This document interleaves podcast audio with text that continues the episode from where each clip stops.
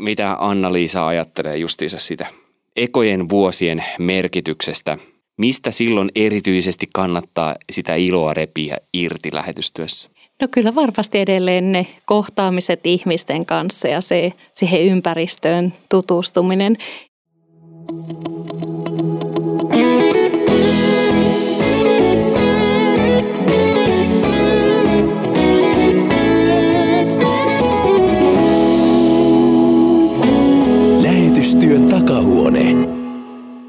Tervetuloa kuuntelemaan Suomen evankelis-luterilaisen kansanlähetyksen tuottamaa lähetystyön takahuonetta, ohjelmaa, joka sukeltaa aina johonkin teemaan lähetystyön parissa ja erityisesti ne, jotka ovat miettimässä, että olisiko lähetystyö se juttu tai ovat lähdössä, niin tämä on suunnattu heille, mutta tietysti kaikille, jotka on ylipäätään kiinnostunut lähetystyöstä. Ja minä olen Mika Järvinen ja olen yhtenä suurena kysymysmerkkinä tässä ohjelmassa. Ja tällä kertaa meillä on vieraana täällä Anna-Liisa Liljefors Fidasta. Tervetuloa.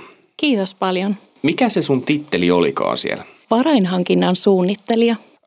Mikä on tavallaan se sun historia lähetystyön parissa? No mä olin ihan 11-vuotias, kun mä koin lastenleirillä, että Jumala puhuu mulle lähetystyössä. Siellä oli silloin Fidan lähetti Taivanilta puhumassa ja sitten pikkuhiljaa mä oon ottanut askeleita sitä kohti, että on ollut aktioja, lyhytaikaista harjoittelua ja sitten mä oon päätynyt Fidan toimistolle töihin ja kyllä mä koen, että mä saan tehdä täysillä lähetystyötä siellä.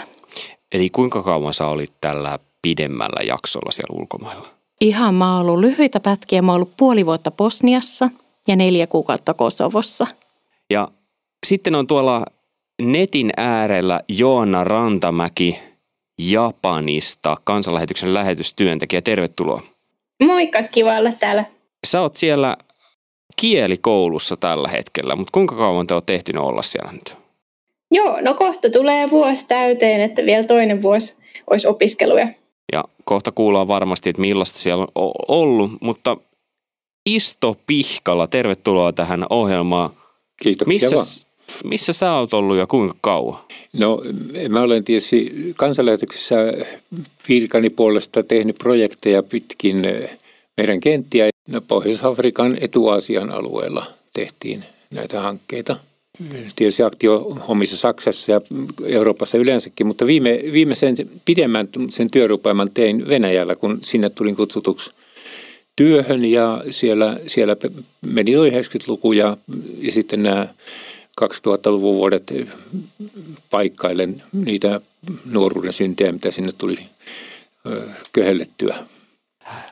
köhellettyä? Niin. Niin, Eli sanotko suomeksi? Köheltäminen on siis sitä, että joutuu tekemään hyvin monenlaista työtä ja paljon myöskin sellaista, mihinkä ei ole varsinaista ammattitaitoa semmoisen niin sanotun puhtaan järjen pohjalta. Se on hyvin inspiroivaa ja, ja tota, nopeita tilanteita tuli hyvin paljon.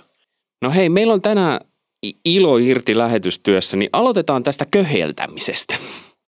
Nimittäin hassut tilanteet, niin mitä hassuja tilanteita teillä on ollut, jos Anna-Liisa voi vaikka aloittaa, että mitä, onko ollut jotain mokia tai jotain sellaisia, mitkä ainakin myöhemmin sitten on näyttäytynyt hassulta, kun on miettinyt niitä? No mua nyt alkoi naurattaa heti yksi tilanne, mutta reiluu, että se tapahtui mun kaverille, mutta mä olin siinä samassa tilanteessa mukana. Eli oltiin Bosnian romanikylillä, vietettiin aikaa lasten ja nuorten kanssa ja seuraavana päivänä oltiin menossa seurakuntaan. Ja vähän jo kieltä osattiin, mutta ei ihan niin, niin täydellisesti. Ja oltiin naurettu sellaisille hassuille sanoille, kun esimerkiksi monestihan ne on just tällaisia, että mitä sä sanot vahingossa väärin, näköheltämisetkin. Niin, niin tota, oltiin opetettu eri sanoja. Ja sitten mun kaveri sanoi, yhdelle romaninuorelle siinä, aah, vidimo se ukrvi. Ja sitten tämä poika katsoi hyvin hämmentyneen, että mitä tämä tarkoittaa. Ja mäkin en oikein tajunnut, mitä siinä tapahtui. Ja sitten kävi ilmi, että me ei olisi pitänyt sanoa vidimo se ujutro uh, utserkvi, että nähdään huomenna kirkossa. Mutta oltiin sanottu sitten vahingossa, että nähdään huomenna veressä. Eli se kuulosti vähän tällaiselta tappeluhaasteelta. Kyllä. Niin sä oot nimenomaan romanityössä ollut. Joo, romanit on mulle tosi rakas kansa ja se kummatkin sekä Bosnia että Kosovo niin on ollut romaniyhteisöissä. Ja sen puitteissa edelleenkin myös? No kyllä nyt sen verran tuossa, että olin aiemmin Fidassa kummin asiakaspalvelussa, niin meillä on myös meillä on kumikohteista, jossa on romanilapsia. Ja sitten tota, nyt mulla on sellainen toivonkipinä kampanja, joka on Itä-Euroopan romanien hyväksi nimenomaan, niin se on mun työpöydällä. Joona, te olette ollut Petterin kanssa suht lyhyen aikaa siellä Japanissa, mutta onko teillä ollut köheltämistä? Tämä jäi nyt kiinni, tämä köheltäminen mulle. Siis toi oli ensimmäinen kerta, kun mä kuulen tuota, todella hauska, hauska ilma, ilmaisu. Tota, no kyllä ihan heti, kun me tultiin maahan ja mä yritin pienelläkin kielitaidolla aloittaa jonkinlaista small talkia, mä menin sitten semmoiseen lähi GU-kauppaan, Q-kauppaan, missä myydään vaatteita ja yritin kehua sitten sitä liikettä. Tämä on kyllä tosi hieno kauppa, mutta sitten mä päädyinkin sanomaan, että tämä on todella niin kuin, luokaton huono kauppa. Ja sitten se katsoi mua sitten, että, että mitä, sä, mitä sä oikein sanot siinä. Ja sitten kun sen ilme muuttui niin paljon, mä tajusin sitten, että nyt on sanonut jotain väärin ja mä korjasin sen äkkiä. Että kyllä näitä, mutta musta tuntuu, että näitä tulee niinku joka viikko. Että kun musta tuntuu, että Japani on sellainen, että vaikka sitä olisi opiskellut 40 vuotta, niin edelleen tulee virheitä. Entäs sitten mies, joka nyt toi tämän köheltämisen tähän jaksoon? No mä, mähän on ollut kauhean vakava, koko ajan tehnyt hirveän vakavasti työtä. Mä oon vaan niin kuin ihmetyttänyt se, että mitä ne muut nauraa sitten. Että tämä on niin se osa ollut, kun kulkee tuommoisena puoliummikkona sitten tuommoisessa työhaasteessa, mikä mulla Venäjällä oli ja hyvin monipuolinen. Siinä oli kulttuuritörmäyksiä, jotka siis huvitti ihan hirveästi. Mutta itse, siis semmoinen ensimmäinen hyvän olon tuntu mulle tuli, kun me järjestettiin eh, noille eh, Venäjän lapsille Baltiska Doumilla siinä Pietarissa joulujuhlia. Opetettiin heitä viettämään joulua. Ja sitten tämmöinen kunnia-arvoisa eh, sanomalehdistä ja muista tuttu, tuttu niin kansliapäällikkö, valtion virkamies, korkea virkamies, kansliapäällikkö Numminen toimii joulupukkina siellä ja saa ne eh, lapset kiipeilemään häntä pitkin ylös. Ja siis se semmoinen, eh, semmoinen vallaton tunnelma, että tässä kaikki tämmöiset raja-aidat ja luokkaerot ja muut tämmöiset romahtaa, kun pieni lapsi pääsee riemusta viettämään joulua. Siis kymmenien vuosien jälkeen. Se oli siis jotain aivan fantastista. Mä nauroin ja itkin siellä yleisössä, kun mä kattelin nummi, nummista, kun hän silitti lapsukaisia siellä. Niitä oli 700 siinä eh, Pältiskituumen juhlasalissa. Siellä oli pomppulinnat ja joulukuuset ja siis kyllä se alkoi hienosti siis se, ja kausi siellä Venäjällä. Siis oliko tämä mitä vuotta nyt? Se on 90-luvun alkua, olisiko ollut 92 tai sillä tavalla, kun niitä joulujuhlia järjestettiin. Ja, ja tota, että oli hieno. Niitä oli sitten niin paljon, että jaettiin pari ryhmää, että oli parina kolmena päivänä niitä joulujuhlia. Ja, ja aina tämä, tämä tota, että meidän siis julkinen valta, eh, nimenomaan Numminen, josta mä tykkäsin hurjasti, niin hän, hän otti sen – sen eh, joulupukin roolin, sen isän roolin. Se ei ollut mikään tämmöinen eh, vieras, vaan siis se, se, hän oli se pakkasukko nyt muuttunut kristillisen perinteen mukaiseksi joulupukiksi siinä sitten, joka pyhästä Nikolauksesta. Ne tunsivat tämän tradition siellä kyllä nämä venäläiset lapset ja, ja äidit oli siellä katsomon lauteilla riemutsemassa, että lapset saa – kohdata niitä arvoja, joita on paljon pidetty piilossa. Se oli, se oli jotain aivan fantastista. Hei, tätä kuunnellessani muistin, että munhan piti aluksi lainata tässä Orson Svet Marden, ja miten sitten lausutaankaan, en varmaan hänen niin kuin arvojaan ja maailmankuvaa muuten jaa, mutta hänellä on mielenkiintoinen lause, mitä hän on ilmeisesti joskus kirjoittanut tai siitä lainannut, äh, kirjoittanut tai sanonut joskus, että iloinen mieli on korkoa kasvava pääoma ja vetää kuin magneetti puoleensa elämän hyvyyttä. Se, voin yhtyä tähän aforismiin kyllä. Se oli, siinä, ne oli, se mistä mä niin ilos, ilahduin siellä, niin oli juuri tämmöisiä, niin kuin, jossa padot murtuu. Siis semmoinen riemu ja uuden oivaltaminen ja kaikki niin kuin tulee todeksi. Tosin siellä sitten, kun pato muuttuu, niin kyllä siellä murikat, kivenmurikat ja hiekka ja soran ja pölykin leijuu. Että se oli täynnä vastakohtaisuuksia, yllätyksiä ja iloa ja sitten sellaista hämmennystä myöskin. No, tämä oli Neuvostoliiton murtumisen aikaa. Joo, kyllä. Mutta entäs Anna-Liisa ja Joona, tästä tuli nyt, että mitä ää, niin toi työ on tuonut iloa teille. Niin oletteko te huomannut, ää, että se itse työ, kun on tuonut iloa? Kyllä, kyllä joo, se tuo iloa paljonkin ja itselle esimerkiksi sanat on tärkeitä. Mutta taas mä mielessäni lähin hipsimään sinne romanikylille. Eli siellä Bosniassa, kun olin harjoittelussa, niin työhän oli aika paljon, paljon sitä lasten kerhoissa ja nuorten kerhoissa olemista ja naisten kanssa, naisten piirejä. Niin, niin kyllä mä pidän sitäkin työnä, että mä opiskelin just kieltä, mitä esimerkiksi Joanna tekee Japanissa nyt parhaillaan. Mutta se, ää, toki kävin kielitunneillakin, mutta kyllä suurin ilo työssä oli ne kohtaamiset, että esimerkiksi mä heittäydyin sinne lasten tasolle, istuttiin yhdessä ja sitten mä olin silleen, että miten nämä ykkösestä kymppiin menee.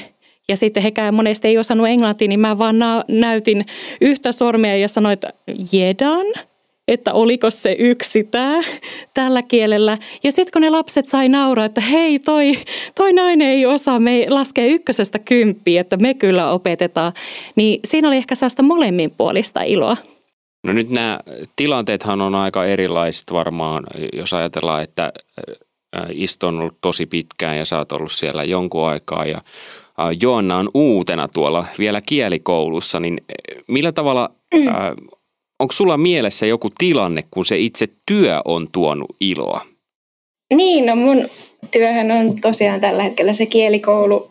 Öö, ja sitten, no ehkä sitten kielikoulussa mm, kielen opiskelu on mun työtä, niin kieli itsessään on tosi mielenkiintoista. Esimerkiksi tota, kun harrastan täällä tanssia, niin tanssitunnilla sanottiin, että ocha non de kudasai, mikä tarkoittaa, että juokaa teetä. Ja se on siis japanilainen tapa sanoa, että nyt on juomatauon aika, mutta se ei ole niinku teetauko, vaan se on vesitauko. Ihan vaan tuommoiset niinku kielelliset asiat on tosi silleen mielenkiintoisia. Tai esimerkiksi se, että jos sanoo, että on kiireinen, niin on semmoinen sanonta kuin nekono Temo Karitai, eli haluaa lainata kissan tassua, että on niin kiireinen, että täällä tykätään tosi paljon kissoista.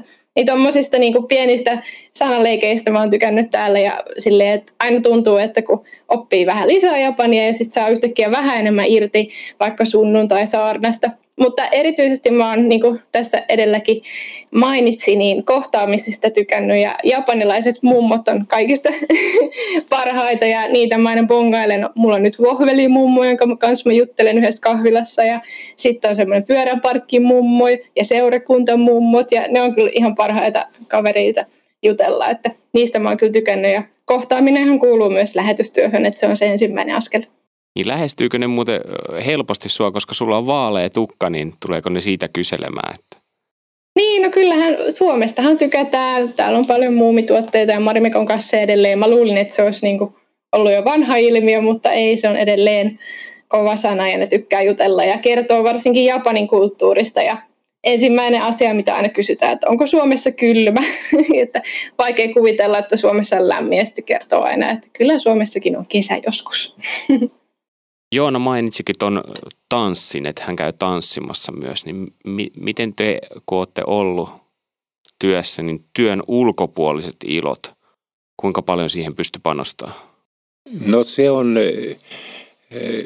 en mä tiedä missä se kulkee työn ja, työn ja tuota, ulkopuolisen ilon ja vapaa-ajan raja. Se oli hyvin semmoinen niin kokonaisvaltainen osallistuminen siihen elämään ja kulttuuri, joka siellä oli. Ja tämmöisiä hyvin Eh, minua eh, sytyttäviä hetkiä oli, kun pääsi esimerkiksi taiteilijoiden kanssa tekemisiin, kun pohdittiin eh, restauroitavien kirkkojen alttaritaidetta tai arkkitehtuuria ja ne keskustelut ja ne yhdessä olemiset oli hurjan, hurjan rakentavia ja, ja miellyttäviä sitten myöskin kielen kannalta. Ja mehän en siis venäjän kieltä koskaan sillä lailla oppinut, että koska käytettiin hyvin paljon saksaa ja, ja suomen tai inkerin kieltä. Nämä inkerin kieliset sanat ja sanonnat oli myöskin semmoinen, joka piti mm, niin kuin posket hymyvireessä, että kun rupesi niin etsimään sitä merkitystä. Esimerkiksi kun yksi kaveri puuttui meidän kokouksesta, niin sanottiin, että se läsii. Mä ajattelin, että mitähän se nyt rupeaa touhu, läsii. Läsiminen on siis sairastamista. Ja musta se oli niin vetelä ilmaisu, että siis mäkin halusin välillä läsiä sitten. Ja kyllähän irtiohjelta tuli. Tämä kieli oli semmoinen mukava, kun ollaan siis tämmöisessä sukulaiskielen ja ilmaisun äärellä, niin siitä tulee hirveän monta kertaa hymykooppia kyllä. Miten Anna-Liisa, työn ulkopuolisia iloja, niin oliko muutakin kuin läsimistä? Kyllä sitä läsimistäkin oli välillä, että varsinkin tuolla Bosnia, jolla tuntui, että meni hengitysteihin se kivihiilen polttaminen, mitä mm. käytettiin paljon. Mutta, mutta joo, kyllä oli niitä iloja ja mä muutenkin niin nykyäänkin arjessa haluan etsiä sitä työn ulkopuolista iloa, sellaista ilon lähdettä paljon siihen arkeen, että pysyy järki päässä ja sydän paikallaan. Mulle lukeminen on ollut tärkeää ja oli hienoa, että että sai sitten esimerkiksi suomenkielisiä kirjoja käteensä, jota pystyi sitten lukemaan iltaisin vähän palautumaan. Ja kerran mentiin äh, esimerkiksi ihan urheiluottelua katsoa, että sieltä oli kaksi jenkkinaista oli pelaamassa Bosnian joukkueessa, niin mentiin kannustamaan heitä. Ja kannustettiin niin railakkaasti, että me, meidät nähtiin monta kertaa sen illan niin kuin TV-lähetyksessä sitten, että saatiin kuulla, että teillä oli ilo siellä ylimmillään. Että sä oot TV-stä tuttu siis. No kyllä. No niin. Sen verran pieniä noi palkkanin maat, että siellä ulkomaalaisena pääsee helposti TV-se. Joo, joo kyllä. Miten Joana, no sä oot löytänytkin ton tanssin, mutta miten muuten niin työajan ulkopuolella olevat ilot, niin mistä sitä voi repiä? No, mm, mä käyn aika monesti viikossa siellä tanssimassa, että se on aika semmoinen iso, tärkeä yhteisö ollut. Ja siellä pikkuhiljaa on tutustunut ihmisiin ja nyt on vähän sopinut jo, että voisi lähteä kahville ja sen semmoista. Että täällä ihmiset on aika introvertteja, niin kuin Suomessakin, että se on vähän hidasta hitaasti lämpevää, toki oma kielitaitokin on vähän silleen alkeellista vielä, niin se on vähän ollut hitaampaa kuin mitä on odottanut. Mutta sitten taas japanilaiset vaikuttaa semmoisilta, että ne mielellään kyllä on sit pitkäaikaisia ystäviä, vähän niin kuin suomalaisetkin, että kun ne oikeasti tutustuu, niin, ja sitten varsinkin kun sä pääset yhteisön sisälle, niin sitten ne ottaa sut omakseen ja huolehtii susta. Mutta lähinnä mulla menee tanssissa, sitten kotiläksyys menee ihan todella paljon aikaa, sitten mä käyn sunnuntaisin kirkossa – Ähm, ja sittenhän välillä tulee nähtyä muita lähettäjiä ja meillä oli Hirusenissä kaksi retriittiä viime vuoden puolella. Ja tutustuin siellä norjalaisiin lähetteihin ja tietysti muita suomalaisia, että se oli mukavaa aikaa hengailla niiden kanssa. Ja tietysti lomilla tota, eri paikkoihin tutustuminen, Tokio ja Kioto ja sellaista, että onhan täällä todella paljon hienoja paikkoja. Hei tässä nytkin kun mä kuuntelen Joannaa, niin, niin paikkoihin tutustuminen ja tälleen, niin kuuluu se into siihen kyseiseen maahan. Niin mitä te ajattelette sen ekan vuoden merkityksessä suhteessa just ilo irti lähetystyössä, niin kuinka se on ja mitä, mitä silloin pitäisi erityisesti ottaa huomioon uuden lähetystyöntekijän? Niin kyllä kotiutua pitää ja se kotiutuminen vaatii jonkun paikan, johon kiinnittyy. Että mullahan tietysti kun kirkon keskuskanslian työntekijäksi tulin Inkerin kirkossa, niin se kaupunki oli Pietari. Ja Pietarihan on hyvin inspiroiva ympäristö ja, ja ihan sen Pietarin keskustoimiston lähellä sen Bolshoikoniassa näin toisella puolella pienen tunnelin jälkeen niin on semmoinen paikka kuin Kapella. Eli se on musiikkiopiston tämmöinen konserttisali. Ja siellä oli joka ilta kello 19 alkoi konsertti, joko oppilaskonsertti tai joku laajempikin homma. Ja väsyneen, väsyneenä pitkän työpäivän uuvuttamana yleensä sitten menin sinne. Ihan umpimähkää. Se oli hyvin edullinen paikka Ja se oli, se oli semmoinen, joka loi semmoisen vahvan, vahvan tuota pietarilaisen ympäristön siihen olemiseen ja, ja tota, kyllä se pietarilaisuus, kansainvälinen kaupunki ja suomalaisille tuttu, siellähän on 200 000 suomalaista asunut inkeriläisen kulttuurin aikana, monikulttuurinen paikka. Se oli mulle semmoinen niin kuin kotimaa – mutta, mutta syvimmät kokemukset tuli kyllä sitten tuolla eh, diasporassa, jossa inkeriläiset on eläneet, eh, kun he tuommoisena kansakuntana karkotettiin siltä alueelta. Siinä oli Stalinin toisen maailmansodan jälkeen määräys, että 100 kilometriä lähemmäksi kaupunkia ei yksikään inkeriläinen saa muuttaa. Ne oli siellä kehällä maaseudulla ja siellä sitten eh, kohtasi tämän tämän niin kuin äidin suvun juuret ja ne, ne tämmöiset emotiot, joita äiti on kantanut ja joita me ollaan sitten pikkulapsina myöskin nimetty hänestä. Hän oli meidän pyhäkouluopettaja ja kantoi sitä, sitä Inkerinmaan evankelisuutta sielussaan ja uskossaan. Ja ne oli hyvin tärkeitä myöskin sitten nämä mummot siellä – Miehethän oli uuvutettu työleireillä tavattoman paljon siis yksinäisiä naisia siellä, tuommoisia iäkkäitä. Heidän niin kuin tähän tarinoihinsa kätkeytyi paljon sellaista ilosta, tuntuu kummalliselta, mutta siis todella paljon riemullista ja, ja sitten semmoista syvää surua, sekoitus. Mä oon jotenkin huomannut, että ekojen vuosien merkityksessä nousee myös se, että kun – vielä sellainen lähetysromantiikka on yllä. Et ei ole tullut, okei okay, arki tulee tietyllä tavalla vastaan, mutta ei kuitenkaan vielä ihan murskaavasti. Niin mitä Anna-Liisa ajattelee justiinsa sitä ekojen vuosien merkityksestä? Mitä silloin kannattaisi, mistä silloin erityisesti kannattaa sitä iloa repiä irti lähetystyössä? No kyllä varmasti edelleen ne kohtaamiset ihmisten kanssa ja se siihen ympäristöön tutustuminen. Että mä oon vie, vielä ollut niin lyhyitä jaksoja kentällä, että tuntuu, että ehkä sellainen tietynlainen lähetysromantiikka on vielä pysynyt. Mutta ilman muuta kannattaa rohkeasti lähteä mukaan, kun joku pyytää kahville – että menee vaan, vaikka tuntuu, että vähän väsyttäisi jo seurakuntatilaisuuden jälkeen, niin sinne vaan, niin siitä aina avautuu yleensä sitten mitä ihmeellisimpiä tilanteita jatkossa.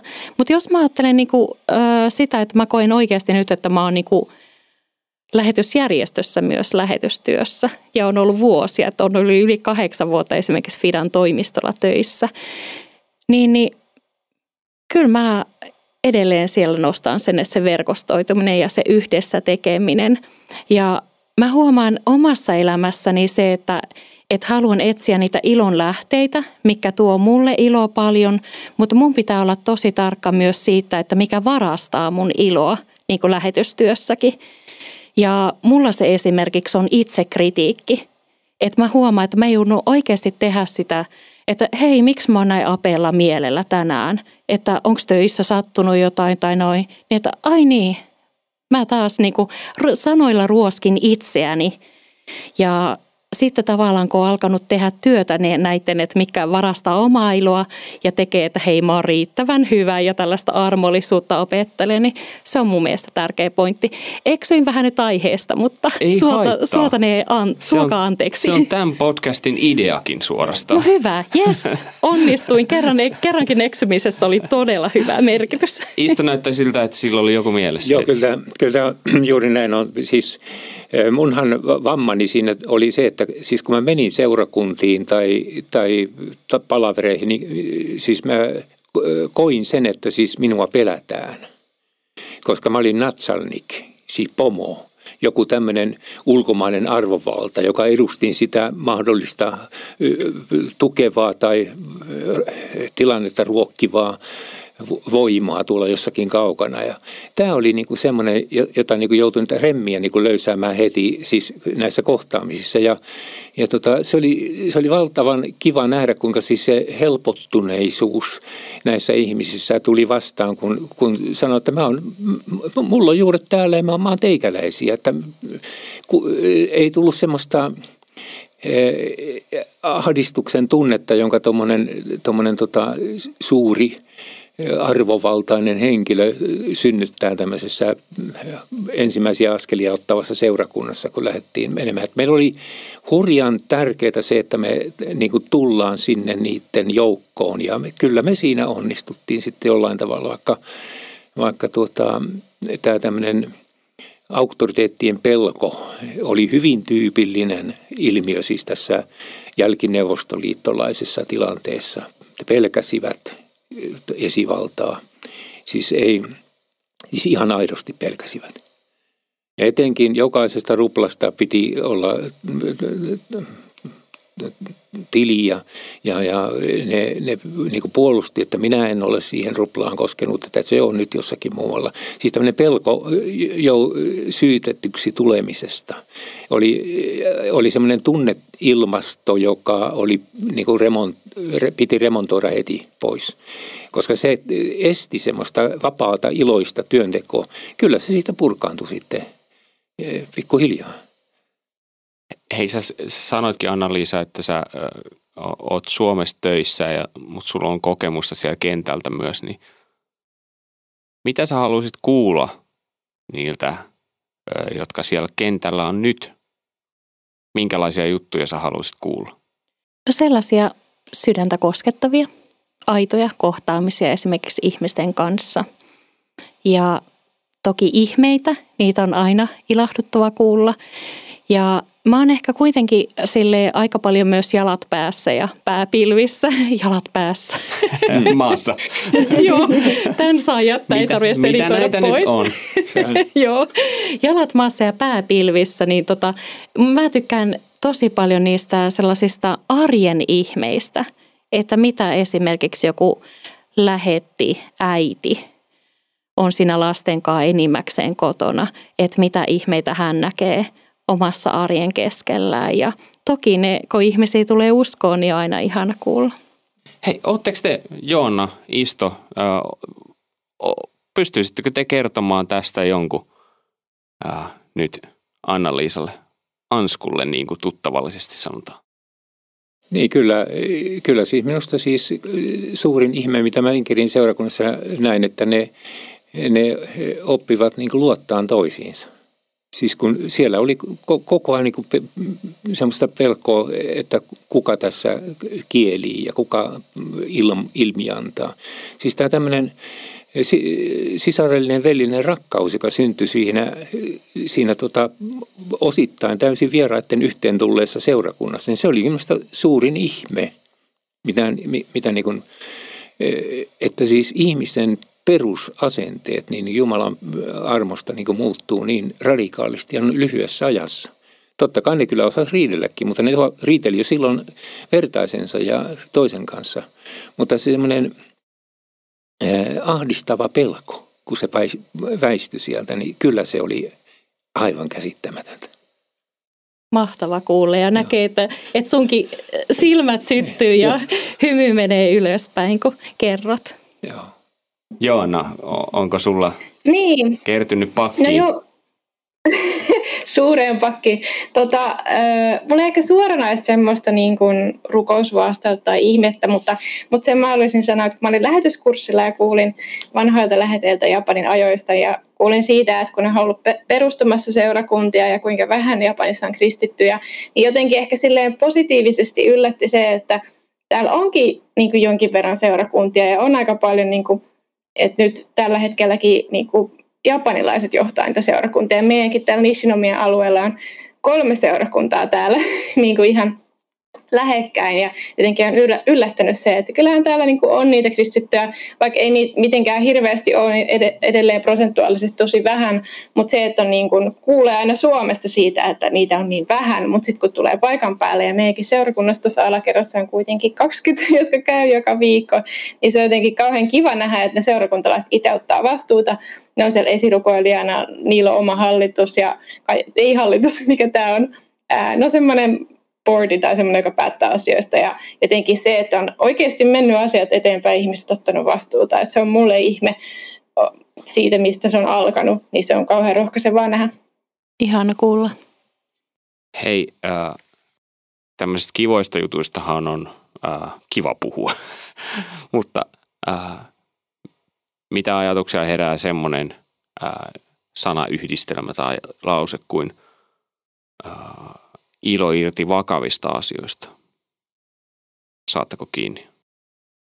No joo, kyllähän siis se, jollain tavalla siis se,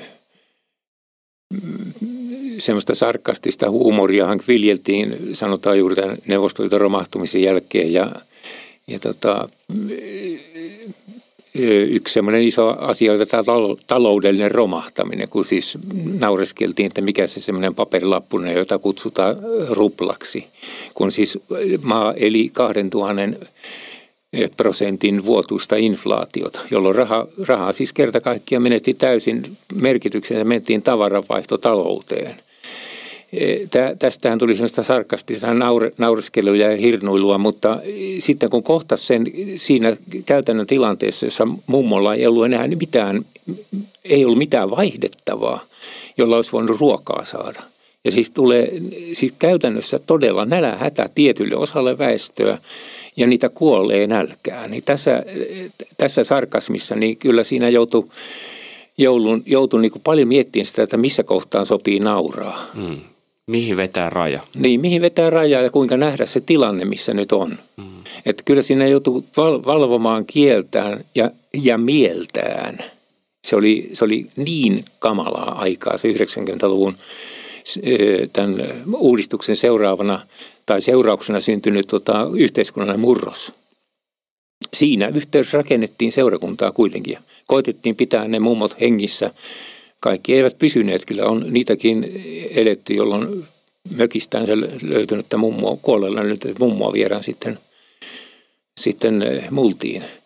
Ja ja siis tämä kuolema ja katoavaisuuden läsnäolo niinä vuosina oli hyvin läheinen ja tietysti ikästäkin, iästäkin johtuen, mutta he olivat näynkantajia. He kantoi siis sen kristillisen uskon ja toivon siihen lastenlastensa sukupolveen, jonka kanssa sitten aika paljon varsinainen työ tehtiin. Anna-Liisa ja Joanna, mitä te ajattelette, että ää, ketkä on tavallaan niitä, joiden kanssa lähetti voi repiä ilhoa niin sanotusti niistä vakavistakin asioista.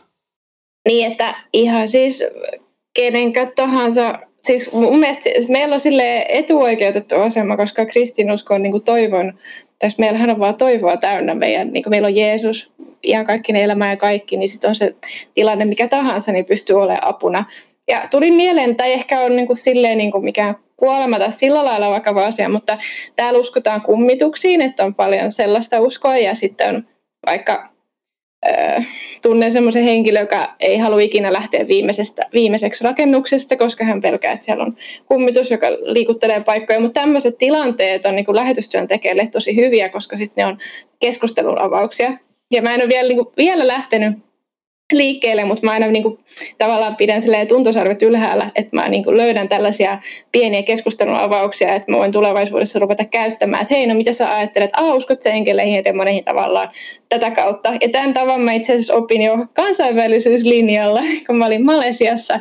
Ja siellä ne näytti semmoisia kauhu elokuvia paikallisissa kahviloissa ja siellä ei saanut niin kuin, äh, suoranaisesti äh, kertoa evankeliumia, mutta pystyi tuollaisten niin keskustelun avausten kautta, jossa niin kuin vähän meet sivulta, niin sai sillä lailla sit puhua asioista. Niin sit se ei mulla mieleen niin kuin täällä nyt Japanissakin ollessa, että, että pystyy niin kiertokautta, niin sitten se keskustelu on paljon luonnollisempaa kuin se, että mä suoraan kysyn, että uskot se Jeesuksen. No mullahan oli siis semmoinen tilanne kanssa, että Pietarissahan oli tuona aikana niin hyvin paljon suomalaisia liikemiehiä luomassa tämmöistä uutta – taloudellista yhteyttä, uuden tyyppistä talousyhteyttä Neuvostoliiton jälkeiseen aikaan. Samoin kytkentöjä konsulaattiin, joka tietenkin Suomen poliittisia päämääriä ajatellen niin halusi tulkita tätä uutta tilannetta. Että siis mulla oli hyvin paljon, paljon myöskin sitten tämmöisiä rakentavia keskusteluja, jotka niin sävyltään oli toisenlaisia, ihan näiden suomalaisten liikemisten kanssa. Ja siellä sai sitten myöskin perustella sitä, miksi kirkko on tarpeen ja kuinka, kuinka niin kuin välttämätön se on arvopohjana mille tahansa yhteiskunnalle. Meillä on hyviä keskusteluja sillä tasolla. Että se oli niin kuin oma lohkonsa tästä mun missiosta, jos puhutaan, tiivistetään sitä Pietariin. Mutta sitten maaseudun alueet, jossa oli niitä inkeläis- ja karilaisia ja, ja sitten venäläisiä, nythän oli hyvin paljon myöskin syntynyt tämän puhtaan inkeriläisyyden jälkeen tämmöisiä seka-avioliittoja – koska inkeriläisyys oli aikana, saarin aikana säilynyt sillä, että siellä oli tämä seka-avioliittojen laki. Saarin valtikun, valtakunnassa syntyi ortodoksi ja luterilaisen välinen avioliitto, niin sen perheen piti olla sen jälkeen kokonaan ortodoksinen. Eli se oli tämmöinen superioriteetti näillä ortodokseilla ja ja sen takia nämä eh, hartaat inkeriläiset meni vain keskenään naimisiin. Ja ne pysy hyvin puhtaana tämmöisenä suomalaisena vähemmistönä, kunnes sitten Stalinin aikana tämä, tämä neuvosto-ihmisen luominen sekoitti ne. Niin oli sekä avioliittoja ja ja tuli kaikki nämä kulttuurit siihen mukaan. Ja tämä oli uusi piirre, koska näitä, näitä tota, tunteita ja traditioita sitten puitiin siinä syntyvässä seurakunnassa. Paljon keskusteltiin sitten ihan, no esimerkiksi tämmöinen inkeriläis-korealainen avioliitto siellä, joka oli hyvin tärkeä mulle, koska se korealainen aviomies oli, oli arkkitehti ja vastasi Pietarin alueen alueen tota, rakentamisoikeuksista ja luvista. Ja siis sinne syntyi tämmöisiä mielenkiintoisia verkostoja, joissa sitten eihän niissä vain ammattiasioista puheltu, vaan siinä vaihdettiin myöskin arvoja ja, ja puhuttiin uskosta. Miten muuten, jos ajatellaan niitä liikemiehiä, ää, ää, sitten lähettäjiä Suomessa ja paikallisia, Joo. niin kuinka paljon oli eroa siinä vakavista asioista puhumisessa? No kyllä vakavista puhuttiin paljon kaikissa näissä ryhmissä, mutta lähtökohdiltaan eri tavoin. Siellä se, se tausta, josta, josta tota keskustelu käytiin, niin siinähän piti olla henkiset venttiilit aika niin kuin hyvin auki joka suuntaan, että pystyi niin kuin asemoitua, asemoimaan sen keskustelun. Että se oli, se oli haastavaa, kyllä, joo, kyllä. Ja, ja tota, kyllähän siinä sitten minussakin sisään rakennettuna oli se halu tuoda tämä usko ja oma kristillinen näkemys siihen mukaan, mutta se joutui siis aina sitten niin kuin sorvaamaan sen todistuksensa siihen kontekstiin, missä kulloinkin oli. Ja se oli siis tämmöinen, tämä henkinen vaihdelaatikko, niin siinä piti olla niin kuin pykäliä, kun, kun siellä ajeltiin ja kohdattiin ihmisiä. Että täytyy, täytyy tietää, kenelle puhuu ja kuinka. Koska mä ajattelen, että nykyään kun lähtee uusi lähetystyöntekijä, niin – vaikka ei olekaan Neuvostoliiton murtumisesta kyse, niin on kuitenkin samanlaisessa tilanteessa. Kyllä, mä sanoisin, että meillä on globaalissa maailmassa niin hyvin vähän puhtaita ja ehjiä kulttuureita. ne, on, ne on aina täynnä tämmöistä erilaisuutta ja ne, ihminen täytyy kohdata yksilönä nykyisin. Anna-Liisa, sä olit jo aikaisemmin sanomassa jotain. No mä olin sen verran sanomassa, että mä jaan niitä ilo irti vakavista asioista, niin työkavereiden kanssa pystyy tosi hyvin jakamaan. Mutta sitten nousi heti mieleen myös se ajatus, että ilo irti vakavien aiheiden keskellä. Että kyllä niin kuin itsellä niin kuin, ää, on ollut paljonkin itsellä jo vaikeita asioita elämässä ja työstettäviä asioita. Ja sitten kun sä tuut siihen surun äärelle, ja täällä on tosi syviä jo puhuttu, on ollut nälänhätää, kuolemaakin, että kuitenkin niin kuin mulle ilo on sellaista sydämen ja mielen keveyttä, että on helppo olla. Niin sitten se ei kuitenkaan ole sellaista kevyttä höttöä, vaan se on myös sellaista, johon on tarttuma pintaa siihen kipeissä, kipeissäkin hetkissä ja jostain se ilo kumpuaa. Ja näin uskovaisena se kumpuaa esimerkiksi siitä, että on Jumalan lapsi. Öö, mä sanoin tuossa aiemminkin varmaan, että sanat on mulle tosi tärkeitä, niin – nappasin tuollaisesta Hanna Kivisalon runosta. Ilo on hauras lintu. Se on muutenkin ihan loistava runo, että jos ihmisillä on aikaa, niin löytyy netistä kyllä lukea se ja Hannan kirjassakin on se, mutta ennen kuin ihminen uskaltaa iloita, hänen on täytynyt alkaa luottaa.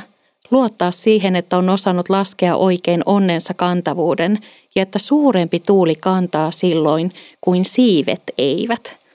Mulle tämä puhutteli tänään. Ja jotenkin tuohon, mitä sä sanoit, niin äh, mä itse asiassa, mulla oli täällä kännykässä ylhäällä jo filippiläiskirjeistä. Filippiläiskirjeistä kohta, iloitkaa aina Herrassa, vieläkin minä sanon, sanon iloitkaa, tulkoon teidän lempeytenne kaikkien ihmisten tietoon. Herra on lähellä. Nyt alkoi vilkuttaa heti Anna-Liisa. Anna-Liisa innostui, koska mä äh, olin matkalla kerran Sarajevosta Tuslaan bussissa. Vieressäni istui nainen ja mä kipuilin Jumalalle. Mun kielitaito ei ollut riittävä, että mä olisin voinut kertoa, että miksi olen Bosniassa ja rakastan Jeesusta ja tällaista niin mä kipuilin siinä pussissa. Mä sanoin Jumalalle, että miksi ihmeessä mä oon täällä, kun mä en osaa edes tälle naiselle puhua mitään. Mä vaan hymyilin. Mä avasin raamatun. Tuli tää kohta ja nimenomaan toi kohta, että tulkoon teidän lempeytenne kaikkien ihmisten tietoon. Ja se oli mulle sellainen, että wow Jumala, kuinka suuri sä mm-hmm. oot. Koska just siinä edeltävänä syksynä mä oon ollut raamattopistolla opiskelemassa ja eniten positiivista palautetta mä olin saanut mun lempeydestä, niin se oli niinku ihan suoraan Jumalta mulle sellainen rohkaisu. Joona ja Isto, mitä ajatuksia tämä kohta? Iloitkaa aina Herrassa. Vieläkin minä sanon, sanon iloitkaa, tulkoon teidän lempeytenne kaikkien ihmisten tietoon. Herra on lähellä. Jo, jos Joona aloittaa, kun Joona on tuolla Japanissa asti. kaukana. Tota, no muu tuli heti ensimmäisenä mieleen tota meidän seurakunnan e, mummot ja kuinka ne jotenkin otti heti hirveän hyvin vastaan niin kuin meidät lähetystyöntekijänä ja kehu sitä, että kuinka edelliset suomalaiset, jotka on ollut niin kuin lähetystyössä, on ollut aivan ihania ihmisiä ja jotenkin kohdannut ihmisiä. Jotenkin se ää, muiden lempeys auttaa, niin kuin auttaa myös meidän tilanne. Tavallaan, että musta on hienoa, että on, kun on seurakuntaperhe ja se, miten mä nyt kuvaisin tämän asian. Tavallaan, että se seurakuntaperhe on niin kuin nyt ja kaikkialla koko maailmassa, mutta se on niin kuin myös aikamääräisesti niin kuin jatkuu. Et se, että on täällä on ollut jo lähetystyöntekijöitä, ne on niin kuin valmistanut jo meillekin tietä tänne, niin se niin kuin tulee lempeydestä mieleen, että se on jäänyt japanilaisella mieleen ja sitä kautta meillä on ehkä vähän helpompaa tehdä meidän työtä. Et siitä olen hirveän kiitollinen että kaikista suomalaisista, jotka on täällä ja muistakin läheteistä, jotka on ollut täällä. Mulla on Siis kun se jotenkin koittaa sen ilmaston, niin tuo mun työni siellä Venäjällä ja Pietarissa, niin se oli hyvin sirpaloituneen kulttuurin kohtaamista, hyvin, hyvin erilaisten ihmisten tapaamista, siis arvopohjaltaan ja semmoisella historiallisella taustaltaan. Ja siis semmoinen suurin ilo syntyi siitä, kun, kun löysi sen sen niin kuin juonteen, mistä tämä ihminen tulee. Ja pystyn niin kuin, ikään kuin kohtaamaan ja saamaan sen yhteyden tämmöiseen ihmiseen. Se oli se valtavan eh, niin kuin, riemastuttava ja palkitseva puoli ja toisin. Siitä syntyi ihan todellisia ystävyyssiteitä hyvin erilaisten ihmisten kanssa. Ja sen kautta näin myöskin sen, kuinka siis seurakunnat rakentu. Nehän tuli omista pienistä blokeistaan ne ihmiset ja niin kuin suostu siihen, eh, siihen, että Jumalan pyhä henki sai luoda sen pyhien yhteyden. Ja se on minusta suurin ihme, mitä mä niin kuin pystyn niin kuin kirjaamaan tuosta Venäjän työstä. Syntyy seurakunta. Se oli ihme kyllä. Ja, ja valtava semmoinen ilo aina, kun tuli tämmöinen, se oli aina haaste, kun kaveri kertoo jotain taustastaan. Se oli se ne tasot, missä taisteltiin, oli siis ihan poliittinen, yhteiskunnallinen, sitten tämmöinen etninen, kielellinen, laajasti ottaen kulttuurinen kirjo, joka tuli vastaan. Siellä sitten tulee edelleen, siis sehän ei ole mikään homogeeninen yhteiskunta, mitä siis Stalinkin yritti luoda tämmöisen neuvostoihmisen, vaan se on siis imperium, jossa on kulttuureita, kieliä ja, ja perinteitä tavattoman suuri määrä ja kaikki niin kuin taistelee omasta tilastansa. Ja tähän tuoda sitten evankeliumia, joka yhdistää luo sen pyhien yhteyden. Kyllä siinä, siis, siis pumppu kävi isolla kierroksella, kun näki, että se tapahtuu. Se oli ihme. Hei, äh, tuohon muuten, äh, no ei nyt suoraan liity tuohon, vaikka yritinkin luoda aasensiltaa. Mutta tota, joskus musta tuntuu, että äh, lähettäjät, siis yläotsikko nyt voisi olla, että seuraavassa kohdassa, että miten kertoo läheteille siitä omasta ilosta. Lähetithän saattaa välillä ajatella, että lähetystyössä on aina paljon tekemistä ja aina paljon vaikeuksia ja näin edespäin, mutta totuushan on myös, että siellä voi joskus olla helppojakin kausia ja siellä on kivaa sekä töissä että sitten työn ulkopuolella. Niin millä tavalla äh, teidän mielestä lähetystyöntekijän pitäisi kertoa siitä omasta ilosta niin työn puolesta kuin sitten työn ulkopuolelta? Vai pitääkö sitten työn ulkopuolisesta ilosta olla hiljaa? Ei kai siitä hiljaa tarvi ainakaan enää nykyaikana, tai toivois niin. Et mua ainakin viime aikoina puhutellut tosi paljon se, että kuinka paljon Jumala haluaa meidän elämään iloa. Että hän haluaa kasvattaa meissä esimerkiksi hengen hedelmää, josta yksi osa-alue on ilo. Niin ehkä sitten sinne lähettäjäpuolellekin, että jos joku on silleen, että hmm, siellä se vaan ilottelee, ilottelee, mutta siis siellä se on vaan koko ajan iloinen ja onnellinen, niin ehkä sitten olisi häntäkin hyvä muistuttaa siitä, että kyllä se ilo meille kuuluu. Mm-hmm. Tällainen ajatus nousi Joo. mieleen. Niin se, se on myös tärkeää, että niin kuin heittää itsensä siihen, siihen myllyyn ja peliin ihan sellaisena kuin on mm. mukaan. Että se on. Ja, ja, ja sitten eh, rakkaus syntyy muistamisesta. Se elää ymmärtämisestä ja kuolee hylkäämiseen. Se ymmärtäminen on hyvin tärkeä siinä.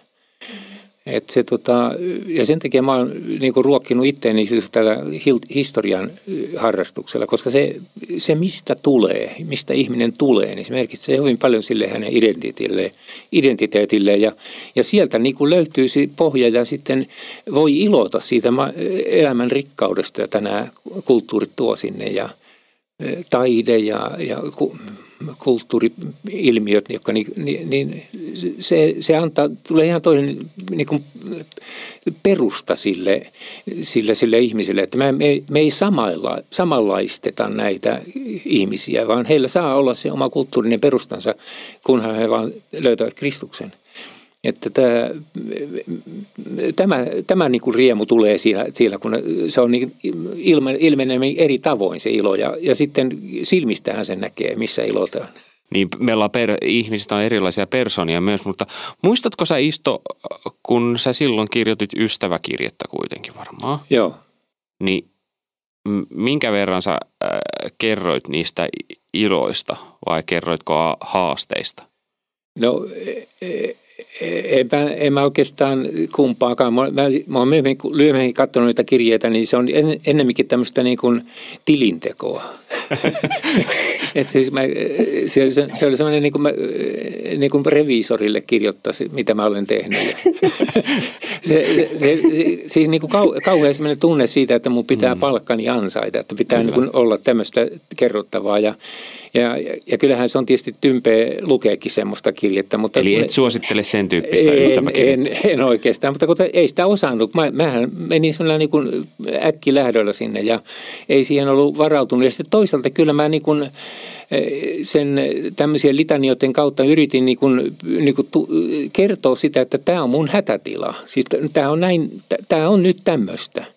Että, että se oli semmoinen hätähuuto, että rukoilkaa nyt, että mä pysyn hengissä mm. ja kasassa. Mm-hmm. Se oli niin, niin mielettömän dynaaminen kausi tämä 90-luku sen neuvostoliiton romahtamisen molemmin puolin. Että siinä muuttui päivittäin ja ainakin viikoittain se tilanne ihan rajusti ja e, Totta kai sieltä tuli ihan, ihan semmoista iloista, yllättävää ja mukavaa vastaan, mutta sitten olihan siinäkin ihan kammottavaakin se oli hyvin tämmöinen mustavalkoinen aika.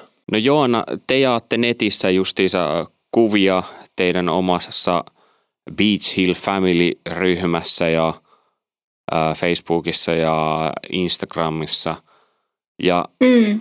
siellä on myös kivoja kuvia ympäristöstä ja muuta vastaavaa, mitä kautta tulee se iloisuus. Niin minkälaista palautetta te olette saanut siitä?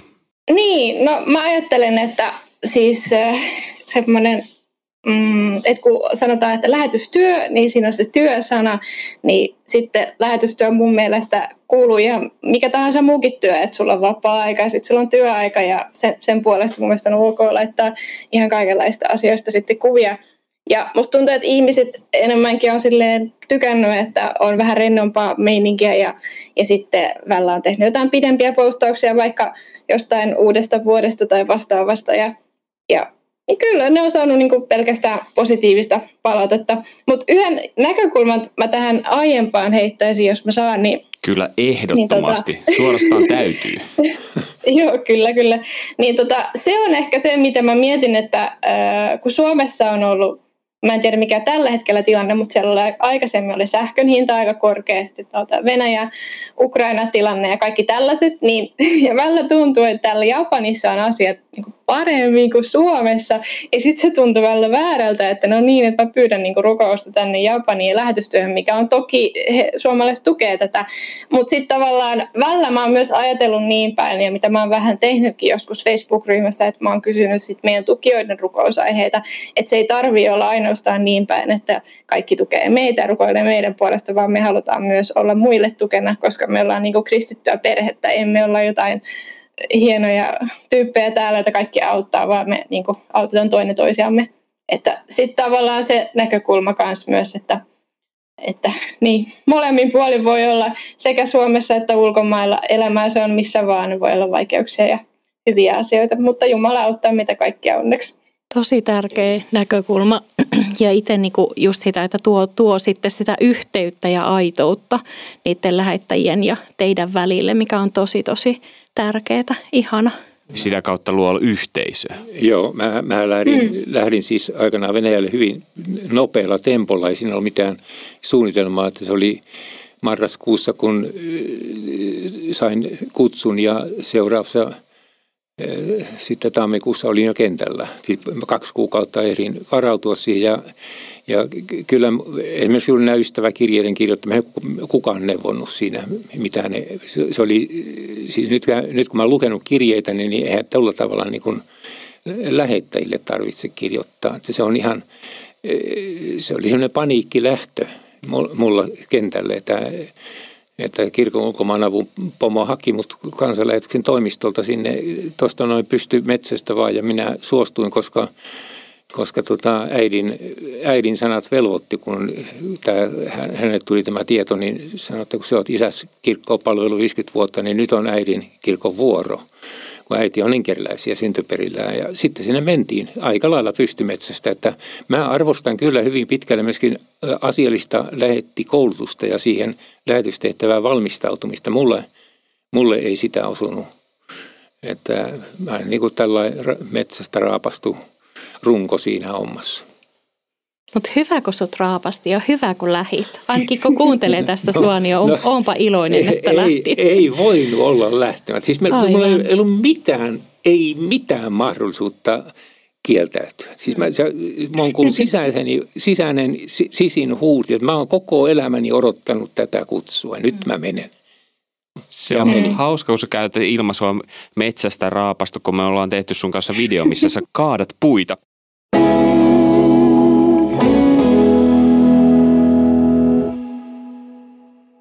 Nyt tähän loppupuoleen, niin jos saisin jokaiselta vielä yhden sellaisen ilon hetken sieltä kentältä. Voitte miettiä rauhassa, mutta jos vaikka Anna-Liisa voi aloittaa. No, yksi ilon hetki. Yksi ilon hetki oli, kun olin Kosovossa ja olin sitä aiemmin ollut paljon seurakunnassakin Suomessa lapsi- ja nuorisotyössä. Ja sitten mä olin Kosovonnassa naisten piirissä ja puhuttiin aiheesta Sinä olet arvokas. Ja siinä kun mä pidin sitä opetushetkeä ja mun ystävä tulkkas vierelläni, no Aas oli ensinnäkin iso hetki puhua englanniksi ja hän sitten tulkkasi sen Kosovon murteelle. Albania siellä puhutaan, mutta Kosovon murteella. Niin, niin se hetki, kun näki niiden naisten silmissä, että nyt tämä viesti meni läpi. Että tämä oli merkityksellinen hetki meille, mutta samalla se oli merkityksellinen hetki itselle, että hei me ollaan kaikki arvokkaita ja saadaan tässä yhdessä olla. Isto. Niitä on monta hetkeä, mutta tuli nyt tässä mieleen Haapakankaan juuri valmiiksi tulleen kirkon ensimmäisiä pyhäkouluja, niin siellä sitten kävin katsomassa, pyhäkoululapset tekivät askartelua. Siinä oli semmoinen pieni tyttö Victoria nimeltään, jota kutsuttiin Vikaksi. Ja, ja tota, kun hän tuli siihen, niin hän, hän oli tehnyt semmoisen kiiltopaperista leikatun ristin, johon kirjoitti nimensä ja sanoi, halusi painaa sen mun raamattuni väliin, että, sinä, että minä käyttäisin häntä sitä niin kuin lukumerkkinä ja, ja, ja että siinä on hänen nimensä sitten, kun mä avaan sen raamatun. Tämä oli siis jotain niin äh, koskettavaa niin kuin, pienen lapsen niin kuin rakkautta siitä, että he saa olla pyhäkoulussa. En mä tiedä, miten miten hän sitten mun vierailu sinne muulla tavalla. Mutta mulle, mulle on jäänyt siis, hän mä rukoilen vikan puolesta edelleenkin. Hän on varmasti jo naimisissa oleva, siitä on jo 3-40 vuotta, 30 vuotta ainakin. Säilykö se risti kauan siellä raamatun välissä? Se on mulla edelleen siellä. Siis tämä vikan antama pikku risti siinä lukumerkkinä raamatussa. Hyvin säilynyt. Kyllä se säilyy. Tämmöisiä tämmöisiä esurkouskohteita tulee, jotka pysyy ohjelmassa, että kyllä mä oikein muistan vikaa edelleen. Joanna, yksi ilon hetki. No, aika vaikea miettiä yhtä, tuli niin monta mieleen. Mm, no, mä sanon ihan sen, että että aina kun loppuu toivon että kansien suhteen ja sitten menee taas tanssitunnille ja tajuu, että ei kun pitää opetella tätä kieltä kuitenkin, että mä pystyn puhumaan näiden ihmisten kanssa. Ja sitten kun vähän, vähän jaksaa taas vielä pusartaa ja opiskella ja sitten huomaakin, että se on ollut mulla ihan älyttömän iso juttu, että mä oon pystynyt nyt niin small talkia heittää paikallisten kanssa, koska se on se aloitus sille, että se pystyisi käymään mitään syvällisiä keskusteluja niin se on ollut se ilon hetki, että pystyy puhumaan jonkun kanssa, joka ei osaa yhtään englantia ja, pystyy, ja jotkut on pikkusen jo ruvennut mulle avautuukin, niin se on todella iso asia. Hei, mikä tekee iloisen lähetystyöntekijän? Jos yksi, jokainen saa sanoa yhden asian, niin siitähän tulee jo kolme paikkaa. Mikä tekee iloisen lähetystyöntekijän? No ehkä sana yhdistelmä, mutta itsellä, mutta ilosanoman sisäistäminen. No näin se on siis Jeesus, joo. Jeesuksen läsnäolo pyhässä hengessä. Ei siinä ole, se on, se on sammumaton ilo sydämessä.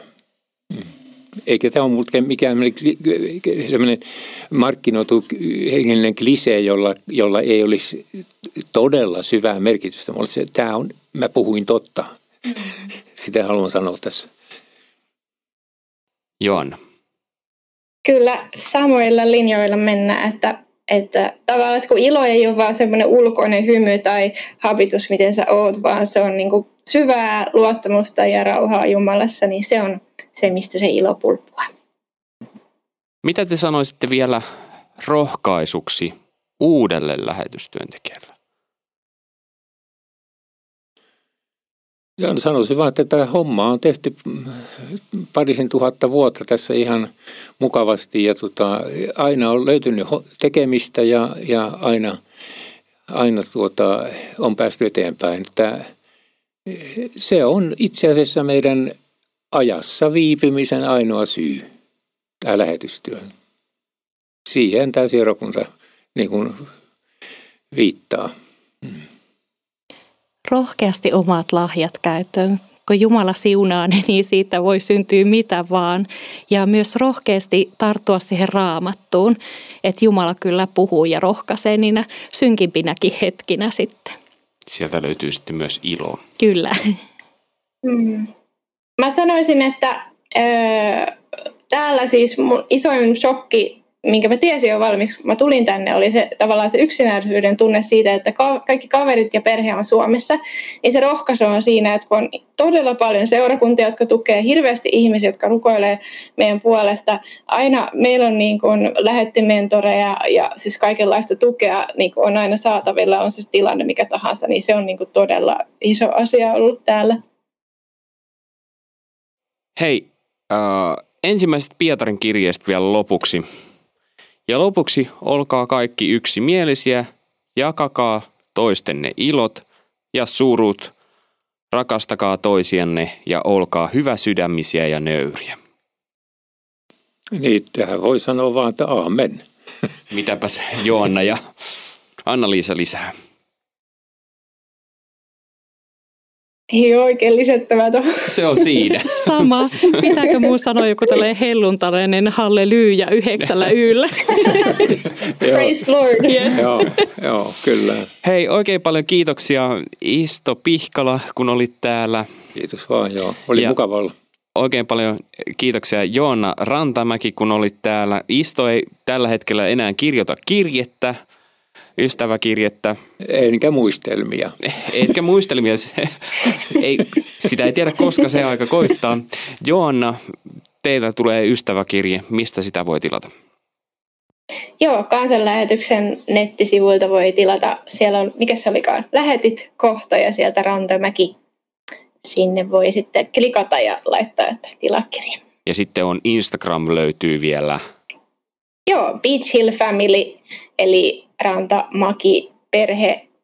Englanniksi se löytyy Facebookista ja Instagramista. Hei, oikein paljon kiitoksia, äh, kun olit tässä mukana ohjelmassa. Ansku, äh, voiko sun työ, tekemää työtä tai sua seurata jollain tavalla?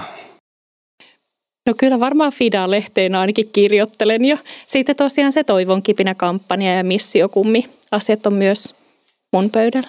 Sanotko lyhyesti vielä, että mikä se Toivon kipinä kampanja on? Joo, eli se on Fidan ja Elämä ja valojärjestön yhteinen kampanja Itä-Euroopan romanien hyväksi. Yleensä tehdään siis ympärivuotista työtä 12 maasta, ruoka-apua, polttopuita ja sitten myös niin kuin paikallisten seurakuntien tukemista. Hei, kootusti vielä kaikille oikein paljon kiitoksia ja iloa jokaisen teidän elämään ja kuuntelijoiden elämään myös. Minä olen Mika Järvinen ja toivottelen oikein hyvää illan tai yön tai päivän jatkoa, milloin nyt satutkaan kuuntelemaan ja sanon moi moi.